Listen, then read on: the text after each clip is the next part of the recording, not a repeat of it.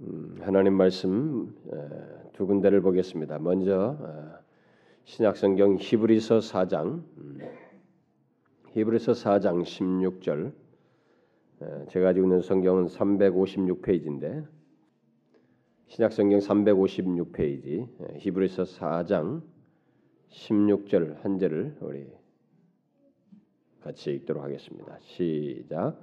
그러므로 우리가 극률하심을 받고 때를 따라 돕는 은혜를 얻기 위하여 은혜 보좌 앞에 담대히 나아갈 것이니라. 여기를 잠깐 손가락에 끼워 놓으시고 에베소서 2장을 어, 한 군데 더 보도록 하십시다. 에베소서 2장 제가 있는 신약 성경은 312페이지. 에베소서 2장 18절. 자, 읽어 봅시다. 시작. 이는 저로 말미암아 우리 둘이 한 성령 안에서 아버지께 나아감을 얻게 하려 하심이라. 여러분 이 두 군데를 오가면서 보는데 히브리서 말씀 쪽을 좀 더 많이 볼 겁니다. 자, 우리가 이 시간에 계속해서 어, 오전 시간에 살피는 것은 하나님께서 우리를 구원하시는 과정에서 다양하게 베푸시는 은혜에 대해서 살피고 있습니다. 우리가 한, 이게 한 사람이 어떤 한 사람이 이 구원을 받는다. 죄에서 노임받고 구원을 받고 장차 나중에 영화롭게 돼서 영원한 하나님 나라에까지 이끄는 인도되는 이 모든 전 과정이 놀라운 하나님의 그 은혜로 말미암아서 된다라는 것입니다. 그게 뭐 은혜로 한번 너는 구원받아 이렇게 딱 점찍고 마는 것이 아니고 그 은혜는 계속적으로 우리 안에서 역사하여서 죄를 이전에 있었던 죄를 다 용서하시고 의롭다 하시기도 하시지만 그 이후에 최종적으로 하나님 나라에 이르기까지 이 세상에 사는 모든 삶의 과정에서 어, 하루하루 살아가는 과정, 인생의 여정 속에서도 하나님의 은혜는 우리에게 개입돼서 우리들이 이 변화되도록 하나님의 성품을 담고 예수 그리스도를 담도록 하는 이 거룩하게 하는 그런 은혜, 일종의 성화의 은혜가 우리에게 있다라는 사실을 지난 시간에 살폈습니다. 그렇게 지금까지도 제가 여러 차례 어, 뭐한 거의 20번 가까이를 지금 은혜에 대해서 살피고 있는데 이 하나님의 은혜가 우리 한 개인의 구원에 정말로 다양하게 다각적으로 어, 베풀어진다는 사실을 우리가 보게 되는데 음, 지난 시간은 우리가 이 거룩하게 하는 은혜, 성화의 은혜에 대해서 살폈습니다. 자, 이제 오늘 이 시간에 이어서 또 다른 하나님의 은혜를 살피려고 하는데 정말 한 몇 번 하면 은혜에 대한 개관은 끝날 것 같은데요. 오늘 이 시간에 살필 말씀은 살필 하나님의 은혜는 여러분 우리가 두 군데 읽었던 내용에서 힌트를 주고 있습니다. 여러분 뭘까요? 어떤 은혜를 말할 것 같습니까? 이 정도 우리가 들었으면은 아 이게 계속 은혜 되니까 뭐가 좀 이렇게 본문을 보면 조금 아, 읽을 수 있지 않을까요? 음, 오늘도 이 히브리 사정에는 이 은혜란 단어도 나오고 있으니 뭐겠어요? 어떤 은혜겠습니까? 아, 그것은 하나님의 자녀된 우리들이 우리의 그 구원의 이 천 여정 속에서 그리스도인으로서 이렇게 살아가는 이 구원의 전 여정 속에서 기도로 기도로 하나님의 은혜 보좌 앞에 계속 나아가는 권을 얻게 되었다는 것. 바로 기도의 은혜입니다. 오늘 살피려고 하는 것은 기도의 은혜에 대한 거예요. 예수 믿는 사람들 중에 상당수는 자신들이 기도로 하나님께 뭐 예배도 마찬가지예요. 이제 보편적으로 이제 기도라는 것이 더 보편적이니까 기도로 하나님께 나아가는 것을 하나님의 은혜로 생각지 않는 경향이 있어요. 그런 모습이 있습니다. 혹시 여러분들도 그러나요? 자신이 하나님께 기도로 나아가는 것이 하나님의 은혜에 따른 것이다라고 생각하기보다는 뭐 그거 누구나 원하면 하는 거 아닌가? 내가 맘만 먹으면 기도하는 거 아니야? 이렇게 생각하는 사람 있나요? 그렇게 생각할 수 있어요. 왜냐하면 많은 사람들이 실제로 교회를 안 다녀도 기도라는 행위를 하거든요. 하나님을 몰라도 기도라는 행위를 사람들이 소위 하고 있습니다. 여러분도 알다시피 종교를 가진 사람들도 기도라는 것 모든 종교를 가진 사람들이 다 기도 행위를 합니다. 여러분 어느 종교도 기도라는 행위를 하지 않는 종교가 없습니다. 다 기도라는 행동을 하고 있어요. 하나님을 또 심지어 종교를 가지고 있지 않고 하나님을 전혀 알지 못하도 그들은 일종의 기도 행위를 어느 순간에도 하게 됩니다. 그리고 그런 것이 자신들에게 익숙해 있어요. 그러다 보니까 아무나 기도를 할 수 있고 기도를 할, 한다라고 생각하기 때문에 또 그런 생각을 가지고 또 보통 이게 예수 믿는 사람도 그런 생각 속에 살다가 교회를 나온단 말이에요. 예. 그런 가운데서 교회도 오니까 기도라는 것을 하거든요. 그러니까 바로 그런 연장선상에서 기도라는 행위를 자신들이 하는 것을 가지고 아 이게 바로 기도로 하나님께 나아가는 것. 뭐 이게 내가 뭐 그렇게 해서 나가는 것이지. 뭐 내가 하는 거 이전부터 그 기도는 하는 것이라고 알고 있었던 것을 하는 것이지. 이렇게 생각, 자꾸 자기가 한 것이다라고 생각한다는 것입니다. 이것이 하나님의 은혜라는 생각을 거의 하는다는 것이에요. 여기 이제 성경에서 말하는 아주 구별된 제가 기도를 하나님의 은혜다라고 말을 했을 때는 이것은 하나님께 나아가는 기도는 이 세상에서 보편적으로 사람들이 말하는 기도와 완전히 다른 성격이라는 것을 말을 하는 것입니다. 그래서 은혜라는 얘기를 하는 거예요. 바로 그것을 오늘 어, 이 본문을 통해서 살피려고 하는 것입니다. 오늘 본문을 보면 하나님께 기도로 나아가는 것은 은혜 없이 될 수 없다는 것을 전제하고 있습니다. 다시 말해서 특권이라는 거예요. 하나님께 나, 기도로 나아간다는 것은 그렇게 나가는 그 사람이 그런 특권을 소유했기 때문이다라고 말하고 있다는 것입니다. 그래서 이런 사실을 생각하게 될 때 어떤 사람이 기도 행위를 한다고 해서 무조건 하나님께 나아간다라고 말할 수 없다는 거예요. 그러니까 이 세상에는 기도라는 행동을 하는 사람들이 있습니다만 그 기도 행위를 한다고 그래서 성경이 말하는 그 하나님께 여호와께 나간다라고 말할 수 없다는 것입니다. 그리고 성경이 말하는 기도가 아니라는 것이에요. 그런 것은 성경이 말하는 기도가 아니라 그냥 어떤 우리의 일반적인 세계 속에서 말하는 바램을 표현하는 어떤 양식 뭐 그런 정도라고 말할 수 있겠습니다. 어쨌든 이 본문은 기도는 하나님의 은혜로 말미암아 우리에게 허락된 특별한 것이라는 것을 시사하고 있습니다. 예수 믿는 사람들이 기도를 말할 때 주로 기도의 응답이라는 차원에서 기도를 말합니다. 우리들은 기도의 응답과 뭐 기도를 했던 이런 결과가 있었다는 등 그리고 기도에는 능력이 있다. 뭐 기도의 능력 또 기도가 얼마나 중요한지 아느냐. 기도 없으면 안 된다. 기도는 호흡이다. 뭐 기도를 했던 몇 시간을 했다더라. 뭐 기도에 대한 이런 경험담 그리고 또 더 나아가면 뭐 기도의 목적 뭐요 정도로 이제 기도에 대해서 주로 사람들이 많이 하고 그런 것을 비중 있게 말을 하지만 사실 기도를 말하면서 가장 중요하고 우선적으로 말해야 될 것은 하나님께 기도로 나아가는 것은 은혜라는 것입니다. 하나님의 은혜요 특권이라는 것이에요. 이것이 먼저예요. 이것이 그리고 가장 중요한 내용입니다. 이걸 모르니까 뒷 내용들이 다 혼탁해지는 것이에요. 기도의 다른 모습들이 다 혼탁해지는 것입니다. 오늘 우리가 살피려고 하는 것은 바로 그거예요. 자, 그러면 우리들이 하나님께 나아가는 것, 곧 기도가 왜 하나님의 은혜요 어, 특권인지 좀 더 그것을 구체적으로 설명해 보겠습니다.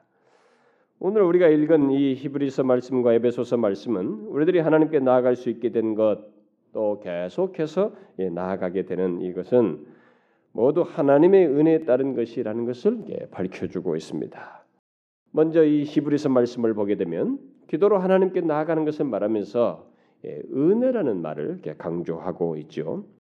거기서 우리들이 은혜 보좌 앞에 나아간다 이렇게 말하고 있습니다.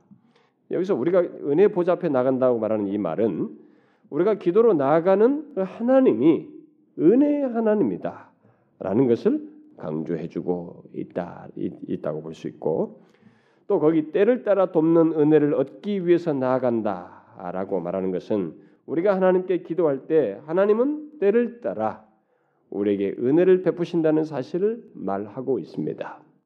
근데 이것은 이제 우리가 나아가는 과정 속에서 우리가 기도하는 대상이 하나님이 바로 은혜의 하나님이요 기도하는 가운데서 때를 따라 돕는 은혜를 주신다라는 이런 그리스도인이 된 이후에 모든 나아가는 과정과 관련해서 어, 은혜와 연관지어서 말을 하고 있습니다. 그런데 이 에베소서 말씀은 그 예, 처음 것을 더 강조를 하고 있습니다. 이 에베소서 말씀을 보면 우리들이 기도로 하나님께 나아가는 것은 그리스도인이 되었기 때문이라는 것을 전제하고 있어요. 이 문맥 속에서 보면 우리들이 예수 그리스도로 말미암아 하나님께 나아가게 된다. 그러니까 그리스도인이 되었기 때문이라는 것을 전제하고 있고 예수 그리스도께서 하나님께 나아갈 수 있는 근거를 제공하셨으며 성령께서 도우시기 때문에 우리가 하나님 아버지께 나아갈 수 있다. 나가게 되었다. 이렇게 말을 하고 있습니다. 이런 사실을 볼 때 본문은 아, 아무나 하나님 아버지께 나아가는 것이 아니라고 하는 것을 우리에게 말을 해주고 있습니다. 또 무조건 기도를 한다고 해서 하나님께 나아가는 것이다라고 말할 수 없다는 거예요. 뭐 이게 툭 던지면 이게 하나님께로 이게 향하는 것이다. 그런 것이 아니라는 것이에요. 결국 예수 그리스도로 말미암아 성령 안에서가 아니면 그 누구도 하나님 아버지께 나아갈 수 없다. 이렇게 말하고 있습니다.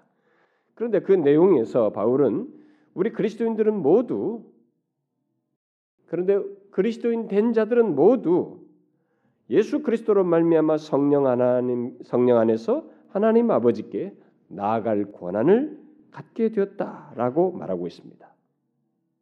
이 예배서 2장 18절 말씀은 바로 그리스도인들은 그것을 가지고 있다라는 말이에요. 이 우리 우리나라 번역성으로는 여기 보면은 이게 아버지께 나아감을 얻게 하려 하심이라 이렇게 말했지만 이 헬란 말을 문자적으로 번역하면 우리는 하나님 아버지께 나아감을 가지고 있습니다. 이거예요. 액세스. 여러분 그 액세스 카드라고 그러죠. 어디 문을 통과하려면은 쫙그 카드로 끄어야만이 문이 열리죠. 그 그것만 가진 사람들. 영어로는 그거예요. 나아감을 가지고 있습니다. 그거예요. 그러니까 우리 예수 믿는 사람들은 바로 그런 권한을 가지고 있다는 것입니다. 우리의 조건으로가 아니라 예수 그리스도로 말미암아 성령 안에서 곧 하나님의 은혜로 결국 이게 예수 그리스도와 성령 안에서는 결국 하나님 편에서 베푼 은혜로 우리가 나아갈 수 있게 되었다는 것입니다. 자, 이 두 본문에서 우리가 먼저 주목할 것은 나감이라는 말이에요. 그 지금 에베소서 2장 18절에서 아버지께 나아감을 얻게 하려 합니다. 이게 바로 아버지께 나아감을 가지고 있다라는 이 말이라고 제가 조금 전에 얘기했는데 바로 그게 자격을 얘기하는 것입니다.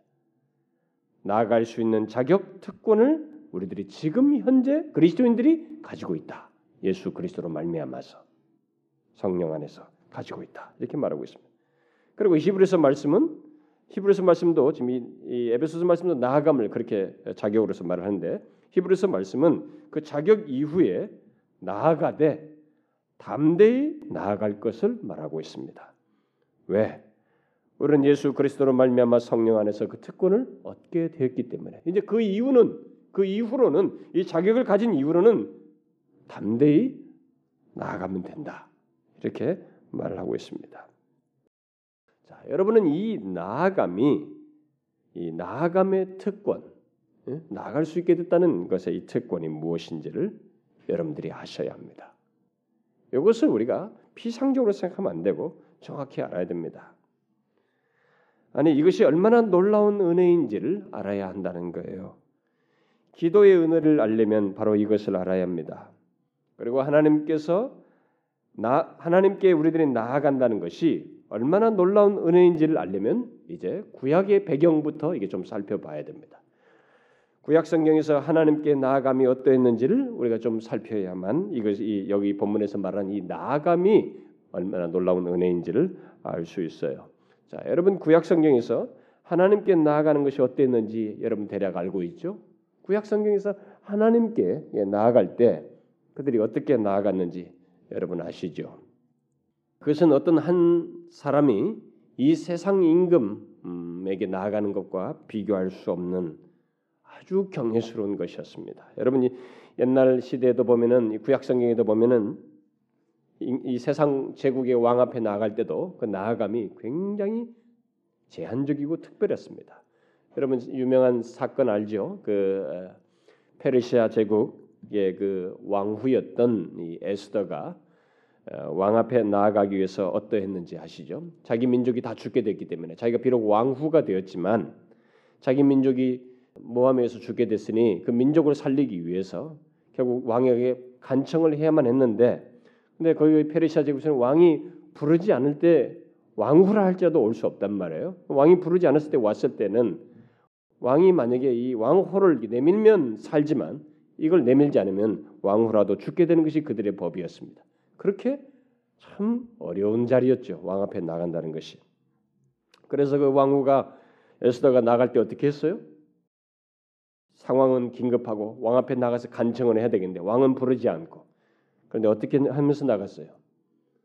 금식하며 기도한 후에 죽으면 죽으리다 이렇게 말하면서 갔습니다. 뭐 왕이 혹시 왕호를 내밀지 않고 죽게 한다면은 죽을 각오를 하고 나갔죠. 그렇게 특별한 자리였어요. 왕 앞에 나가는 것이. 여러분 한번 생각해 보십시오. 세상 나라의 왕 앞에 나아가는 것이 그렇게 특별하고 제한적이었다면 한 시대 한 나라의 왕이 아니라 우주 만물을 창조하시고 영원히 통치하시는 하나님 창조주여 만왕의 왕이신 하나님께 나아가는 것은 어떻겠어요? 여러분과 제가 지금 신약의 관점에서 보니까 이것이 쉽지요. 예, 아주 쉽습니다만은 그냥 아주 편안하게 생각하지만은 여러분 구약의 배경 속에서 잘 보셔야 됩니다. 일단 그 하나님의 존재와 인간의 피조물인 우리 관계를 놓고 보면 인간이 죄인인 인간이 그 창조주께 나가는 것은 여러분 얼마나 특별한 일이겠냐 말이에요. 특히 하나님은 흠과 티가 전혀 없이 지극히 거룩하신 하나님입니다. 그래서 죄를 속하지 않고는 그 누구도 그에게 나아갈 수 없을 정도로 그분은 특별하시고 거룩하신 분이에요. 그 거룩하신 하나님께 나아가는 것이 얼마나 경외스러운지 우리가 성경에 기록된 사건을 보게 되면 이사야서가 본 환상 중에 천사들이 그 하나님 앞에서 취했던 태도를 통해서 볼 수 있습니다. 스랍들이 그 천사들이 하나님 앞에서 어떻게 했어요? 얼굴을 가리웠습니다. 그의 거룩하심 앞에서 그들도 정결한 자들이 어? 흠없는 자들인데 그 천사들도 그 거룩하신 하나님 앞에서 얼굴을 가리웠어요.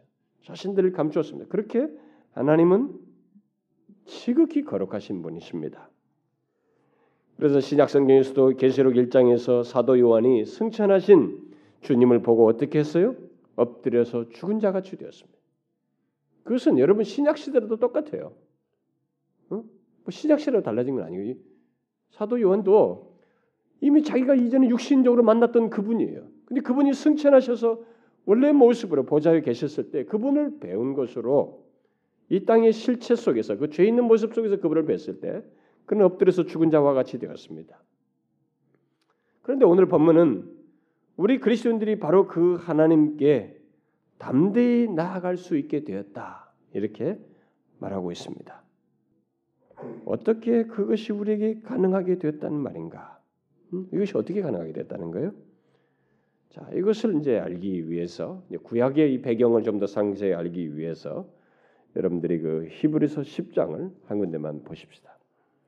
히브리서 10장 히브리 10장 19절 한번 봅시다. 19절을 봐요. 다 같이 읽어봅시다. 시작. 그러므로 형제들아 우리가 예수의 피를 힘입어 성소에 들어갈 담력을 얻었나니 앞에 읽은 이 히브리서 4장에서 은혜의 보좌 앞에 담대히 나아갈 것을 말했는데 그 들어갈 담력, 담대히 들어갈 수 있는 것을 우리들이 어, 떻게 얻게 됐다고 여기서 지금 말하고 있습니까? 바로 예수의 피를 힘입어서라고 말하고 있습니다. 곧 예수 그리스도의 피 때문에 담대히 나아갈 수 있게 되었다라고 말하고 있습니다. 히브리서 기자는 하나님께 담대히 나아갈 수 있게 된 이 내막을 설명을 하기 위해서 신약의 성도들이지만 신약의 성도들에게 이 사실을 설명하기 위해서 구약에서 어떠했는지를 구약의 배경 속에서 얘기를 하고 있습니다. 그러니까 구약에서 제사장이 성소에 들어간 것에 비추어서 이것을 설명하고 있습니다. 그 성소에 들어갈 담력, 뭐 하나님께 나아갈 담력을 얻었다 이렇게 말을 되는데 성소에 들어갈 담력을 얻게 됐다 이런 식의 구약적인 배경 속에서 설명을 하고 있습니다. 그것은 뭘 말할까요? 우리들이 알아야 된다는 것입니다. 우리들이 지금 하나님께 나아감이 어떤 엄청난 일이 결국 예수 그리스도의 피를 힘입어서 피 때문에 담대하게 나아갈 수 있게 됐는지를 알아야 된다는 것이에요.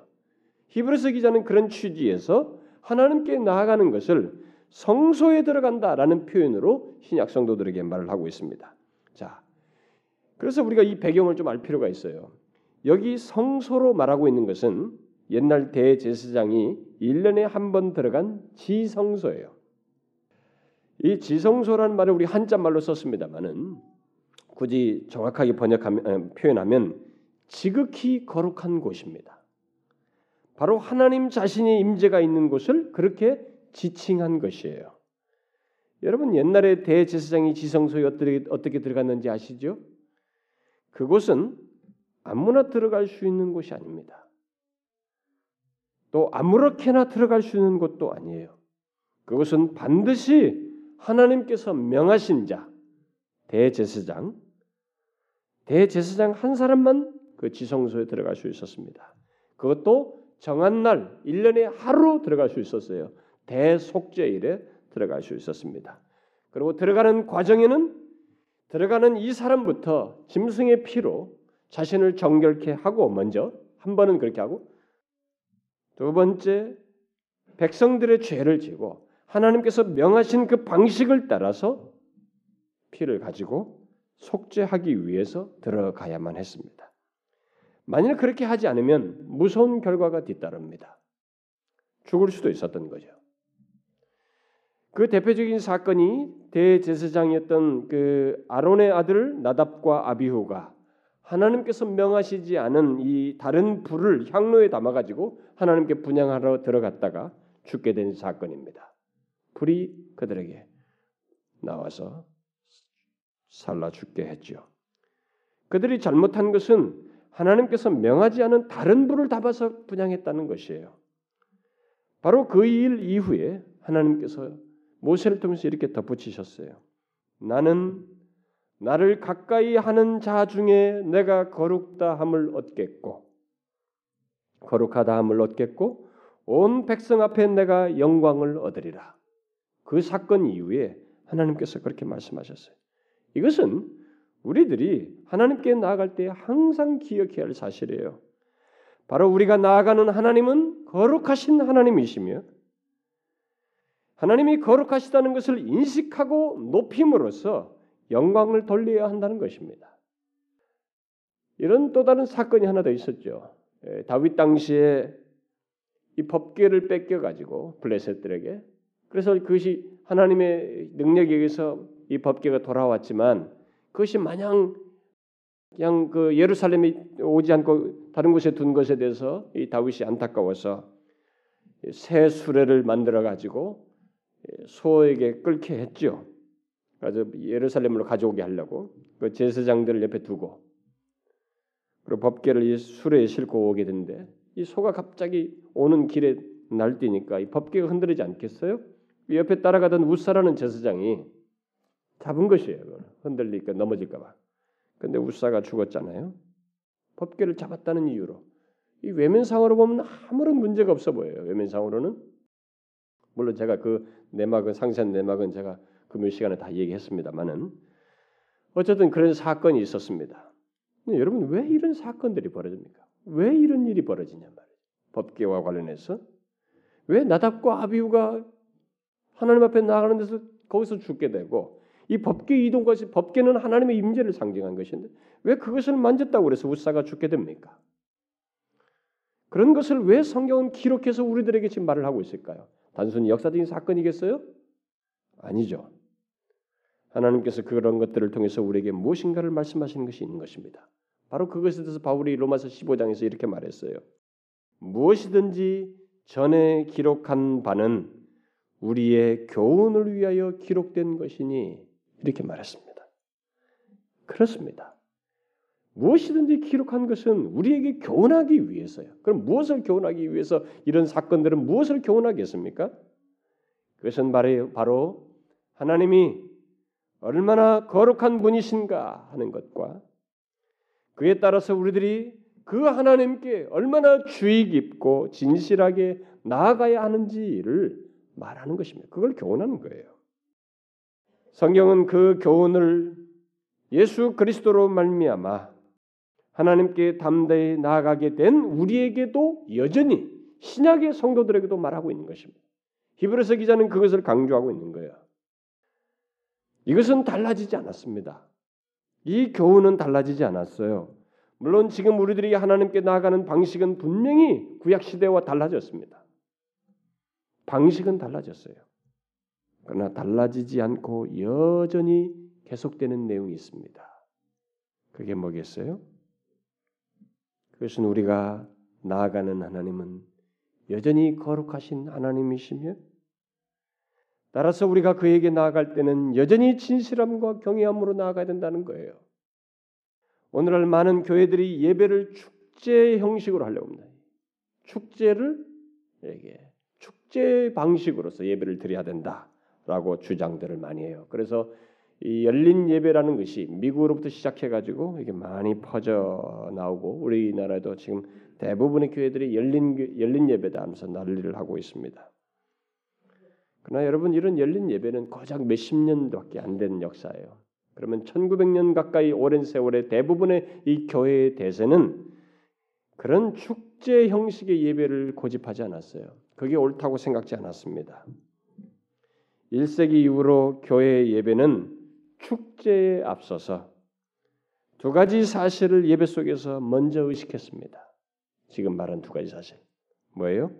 우리가 나아가는 하나님은 거룩하신 하나님이시라는 것. 또 그에게 나아갈 때는 진실함과 경외함을 가지고 나아가야 한다는 것. 이것을 예배에서 아주 중요시 여겼습니다. 물론 성경을 보면 77절, 초막절 이런 절기를 행할 때 그들이 함께 연락하면서 즐길 것을 말하고 있어요. 그래서 분명히 축제의 모습이 이런 절기 속에 있습니다. 또 성만찬의 의미 속에는 그런 의미가 이 축제의 의미가 부분적으로 포함되어 있어요. 그러나 그런 축제의 모습은 하나님께 나아가는 데 취하는 것이 아니고 하나님께 주신 은혜와 복의 결과를 놓고 취하는 태도였어요. 성경을 잘 보면 우리들이 지금 헷갈리고 있는 것입니다. 오늘날 교회들이 이런 것을 주의 깊게 살피질 않아요. 그저 사람들을 위하기 위해서 많은 사람들을 오게 하기 위해서 사람들의 마음을 흡족하기 위해서 그런 방식으로 갈 뿐이에요. 오늘날 교회들은 이런 것들을 생각지 않고 하나님께 나아가는 태도에서부터 하나님께 나아가는 이 최초의 작업에서부터 축제의 분위기를 자꾸 취하려고 해요. 그래서 거룩하신 하나님을 의식하고 진실함과 경외함으로 나아가기보다는 그저 즐겁고 흥겨운 무엇을 만들려고 하고 느끼려고 해요. 네? 성도들도 와서 교회 와서 그걸 자꾸 느끼려고 그래요. 그러나 그것은 예배의 대상이신 하나님을 생각한 예배라기보다는 자기를 자꾸 생각하는 거예요. 내가 뭔가를 느끼는 것에 일차적인 자꾸 관심을 두는 것입니다. 우리가 즐기려고 하는 것이에요. 아닙니다, 여러분. 그것은 성경이 말하는 예배 모습이 아니에요. 특히 하나님께 나아가는 것이 아닙니다. 그러면 우리가 하나님께 나아가는 데 있어서 예수 그리스도로 말미암아 생긴 변화가 도대체 뭐냐 이게. 그럼 그런 것이 아니면 도대체 뭡니까? 사람들이 착각하는 예수 그리스도는 말 이제는 자유하게 됐다. 축제다 이렇게 하는데 달라진 것이 있죠. 그 분위기 방식을 이 분위기 이게 문제가 아니고 그 태도는 여전하고요. 아주 중요한 것이 달라졌죠. 우리들이 생각지 않는 것입니다. 뭐예요? 구약 시대는 하나님께 하나님께서 정한 사람 대제사장 한 사람만 하나님께 나아갈 수 있었는데 바로 그 한 사람이 나가던 방식을 우리 모두가 나아갈 수 있게 됐다는 것입니다. 예수 그리스도로 말미암아.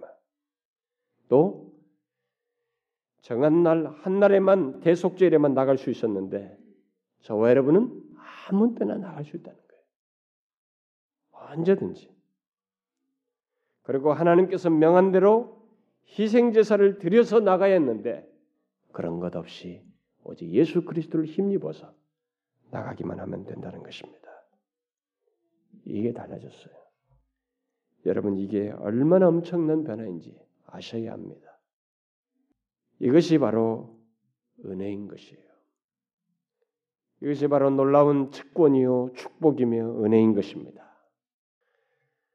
여러분은 자신이 그런 특권을 가진 자라는 것을 알고 있습니까? 그 이스라엘 백성 전체 중에서 1년에 한 번 들어갔던 그 대제사장의 지위와 동일한 지위를 그 특권을 그 복을 여러분과 제가 모두가 개별적으로 가지고 하나님께 나아갈 수 있게 됐다는 것을 알고 있느냐는 거예요. 우리가 하나님께 기도로 나아가는 것이 바로 그런 동일한 특권을 갖게 됐다는 것입니다.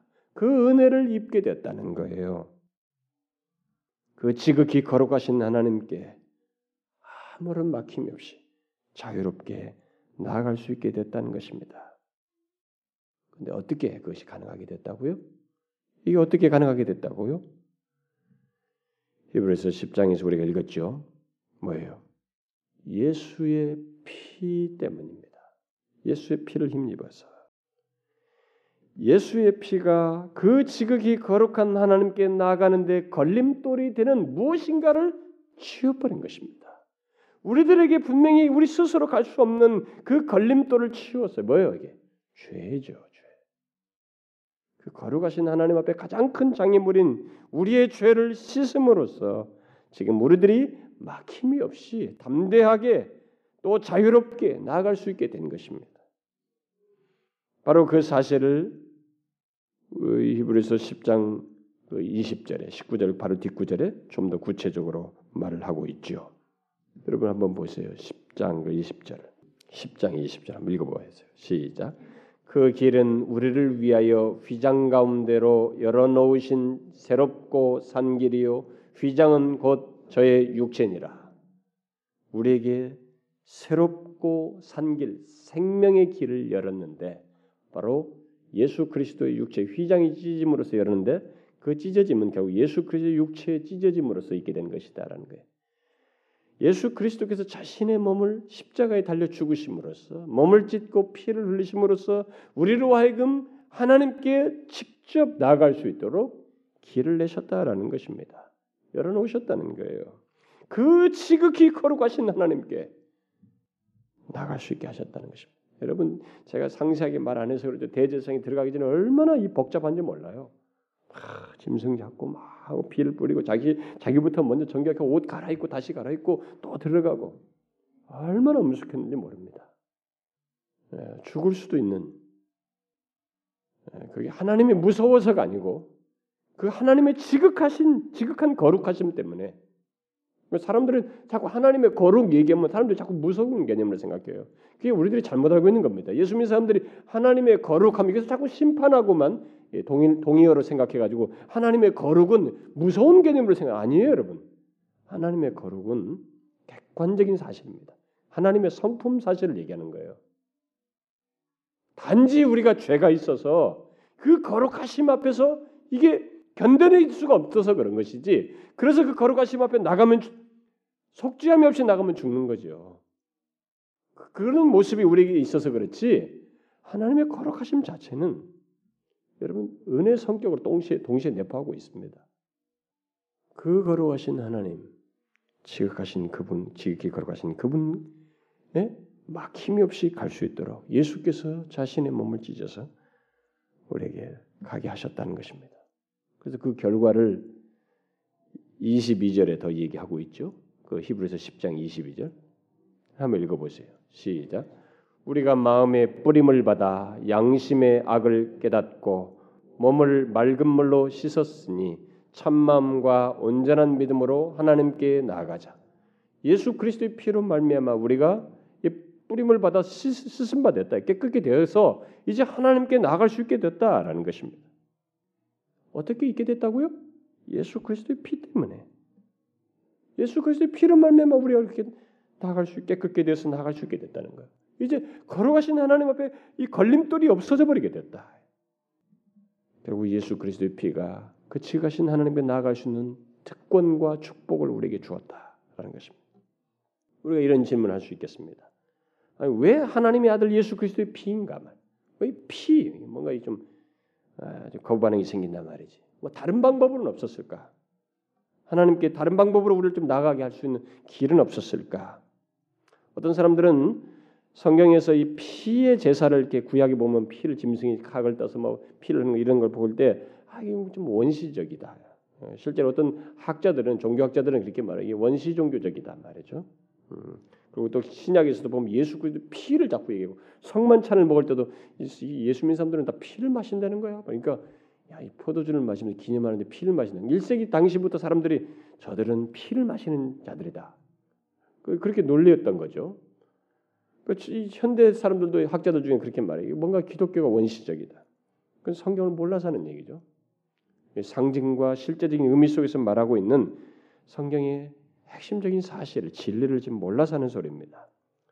하나님은 예수 그리스도의 피를 통해서 구약에서부터 피의 제사를 드리고 마침내 그 원형이신 예수 그리스도께서 십자가에 달려 피 흘리심으로써 그의 피로 말미암아 우리가 하나님께 나아갈 수 있게 됐다고 했을 때그 과정에 있게 된 예수 그리스도의 피는 하나님께서 다 주도하신 것입니다. 거기는 세 가지 의미를 두고 뜻을 두고 하나님께서 하신 거예요. 세 가지는 이것입니다. 첫째는 우리들의 죄가 피, 피는 생명이라고 말했습니다. 그 생명을 대가로 요구할 만큼 중대한 것이라는 것을 말하기 위해서 피를 통한 희생 제사를 말했고 예수 그리스도의 피를 흘리는 것을 얘기했던 것입니다.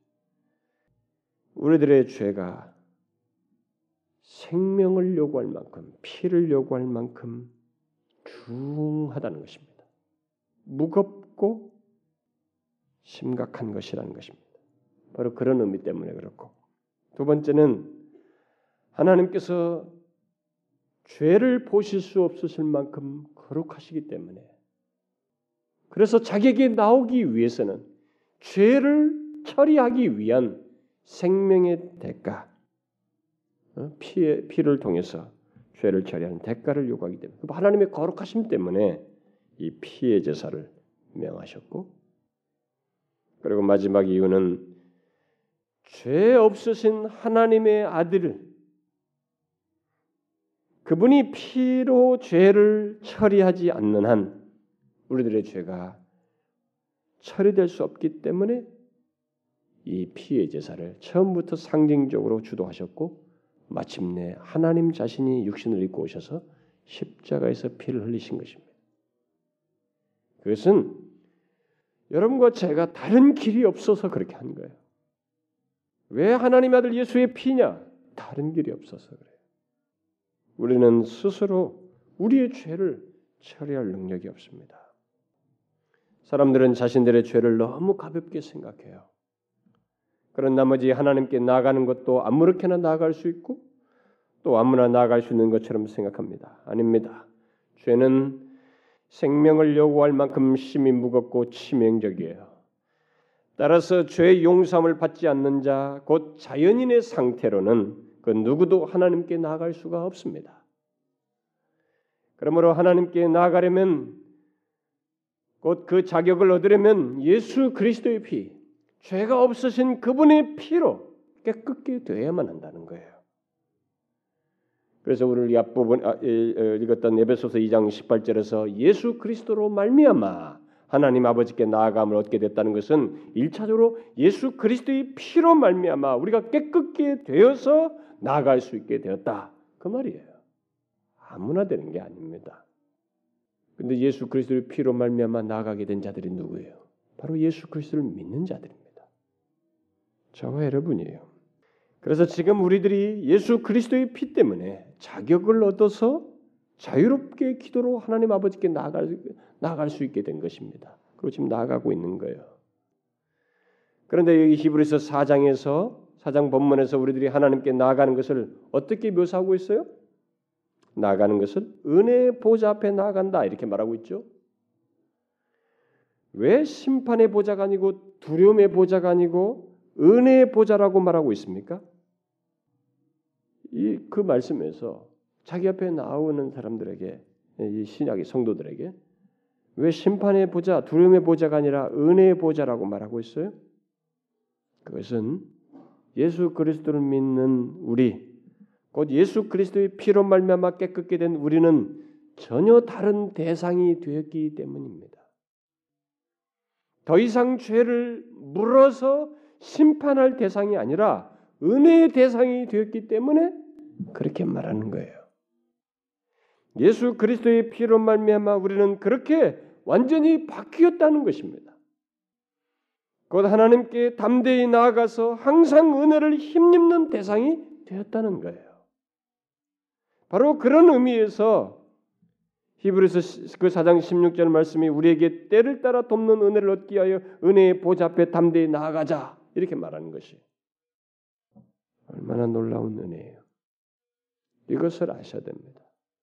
이런 문구들을 그 모든 것을 가능케 한 그 배경에 하나님의 은혜를 생각지 않고 이해하거나 자신이 그런 상태인 것을 생각하는 것은 우리가 못 누리게 돼요. 이런 말씀들을 못 누리게 됩니다.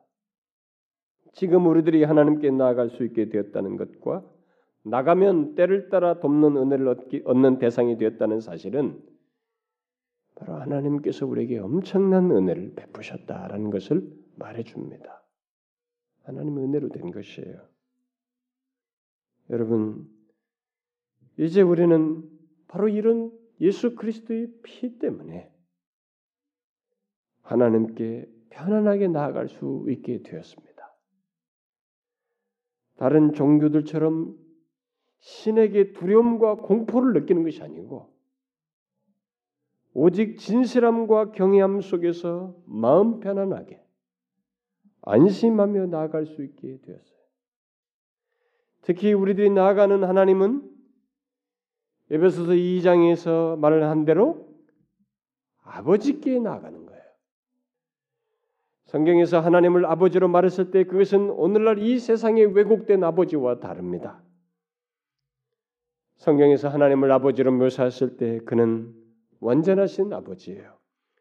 깊은 사랑과 보살핌과 따뜻함이 있고 우리의 기도를 귀찮아하지 않고 깊은 관심을 가지고 들으시며 완벽한 판단으로 우리에게 가장 적절한 것을 주시고 때로는 용기를 주고 훈계도 하고 그렇게 하면서 가장 선한 길로 인도하는 그 아버지입니다. 특히 우리와의 관계에서 이 아버지가 부적절한 아버지가 아니에요. 부실한 아버지가 아닙니다. 아주 관계에 충실한 아버지이십니다. 그래서 우리를 안심시키고 편안케 하는 편안케 하는 그 아버지예요. 그러므로 우리는 언제든지 그에게 말할 수 있고 또 모든 어려움과 힘든 힘든 것을 주저함 없이 아뢰 수 있습니다. 심지어 죄를 범했을 때조차도 우리가 우리의 죄를 고백하면 용서하시는 아버지예요. 그가 우리에게 아버지시다라고 했을 때 우리의 죄는 성격이 달라집니다. 아버지와의 아버지의 관계를 갖고 있지 않을 때의 죄는 분명히 심판을 내려야 재판을 해야 하는 죄의 성격이 되지만은 아버지와의 관계 속에서의 죄는 가족 윤리인 거예요.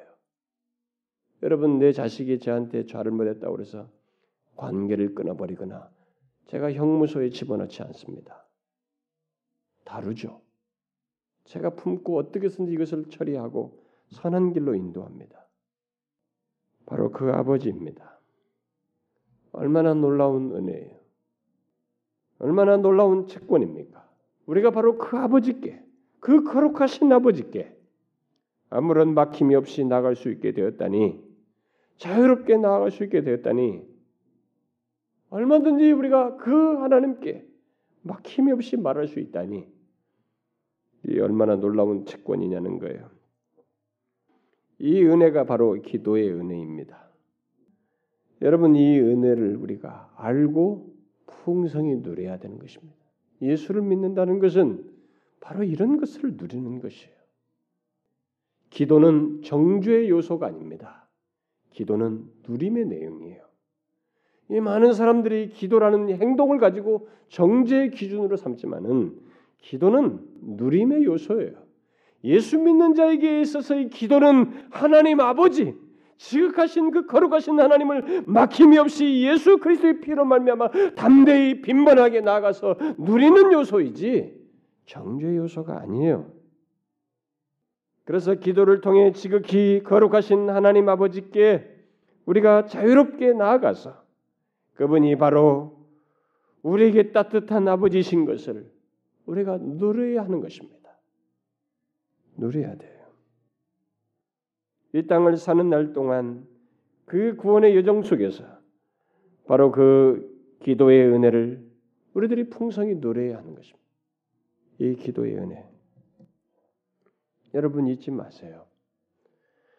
우리가 하나님께 기도로 나아가는 것은 하나님의 은혜요 특권입니다. 이것이 엄청난 은혜요 특권이에요. 잘 생각해 보세요. 여러분들은 기도를 특권요 하나님의 은혜로 생각하고 했습니까? 아니면은 이거 안 하면 뭐 아닌데라는 생각을 했습니까? 후자는 못 누려요, 여러분. 그것은 정말 고역입니다. 예수 믿는 게 아니고 종교 생활하는 거죠. 율법에 매여서 사는 것입니다. 자유함이 없어요. 그리고 의만 나타나게 되는 것입니다. 여러분 잘 생각해 보세요. 기도가 없으면 어떻게 될까요? 누림이 적어지는 거예요. 그 차이가 있는 것입니다. 다른 차이가 있는 게 아니에요. 그래서 많이 누려야 됩니다. 기도를 할 수 있다는 것, 하나님을 아바 아버지라 부르며 나아갈 수 있다는 것은 아, 엄청난 은혜로 말미암은 특권이고 축복이거든요. 그것이 우리에게 허락됐다는 것이거든요. 그러니 그것을 제대로 누려야 되는 것입니다. 많이 누릴수록 좋은 거예요. 많이 기도하고 많이 그분께 아뢰 수 있도록 좋은 것입니다. 그런 차원에서 여러분들이 이 기도의 은혜를 누리시라고요. 기도의 은혜는 이 땅에 사는 날 동안에 임종의 순간까지 그 누림의 정도를 더할 수 있을 거예요. 성화의 과정 속에서 우리가 이것을 누림의 정도를 더할 것입니다. 물론 하나님은 이 성화의 과정 속에서 부득불하게 기도하게 하기도 합니다. 그러나 하지 않으면 안 되는 상황에서가 아니라 평상시 일상 속에서 이것이 엄청난 은혜요 특권인 줄 알고 구해야 됩니다. 말할 수 있어야 돼요. 죄가 있어도 구할 수 있어야 됩니다. 편안하게 구할 수 있어야 돼요. 죄 자체는 불편하지만 구하는 아버지에 대해서만큼은 편안감을 가지고 고백할 수 있어야 된다는 거예요. 그겁니다. 여러분, 이 기도의 은혜를 누리셔요. 더 많이 누리셔야 됩니다. 우리 교회 성도들은 많이 못 누려요. 제가 볼 때. 많이 못 누리는 편이에요. 더 많이 누리셔요, 여러분. 자, 기도합시다.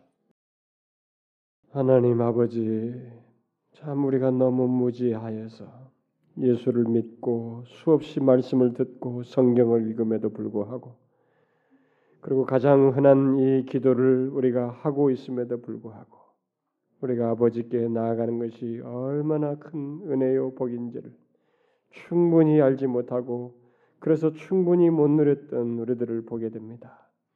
오 주님, 이 은혜가 심히 크오니 이 은혜를 인하여 그 자비롭고 지극히 은혜로우신 하나님, 지극히 거룩하심에도 불구하고 우리를 품으시는 그 아버지께 주저함 없이 담대히 자유롭게 나아가 그 아버지 하나님과의 관계를 더 풍성히 누리는 저희들 되게 하옵소서. 예수 그리스도의 이름으로 기도하옵나이다. 아멘.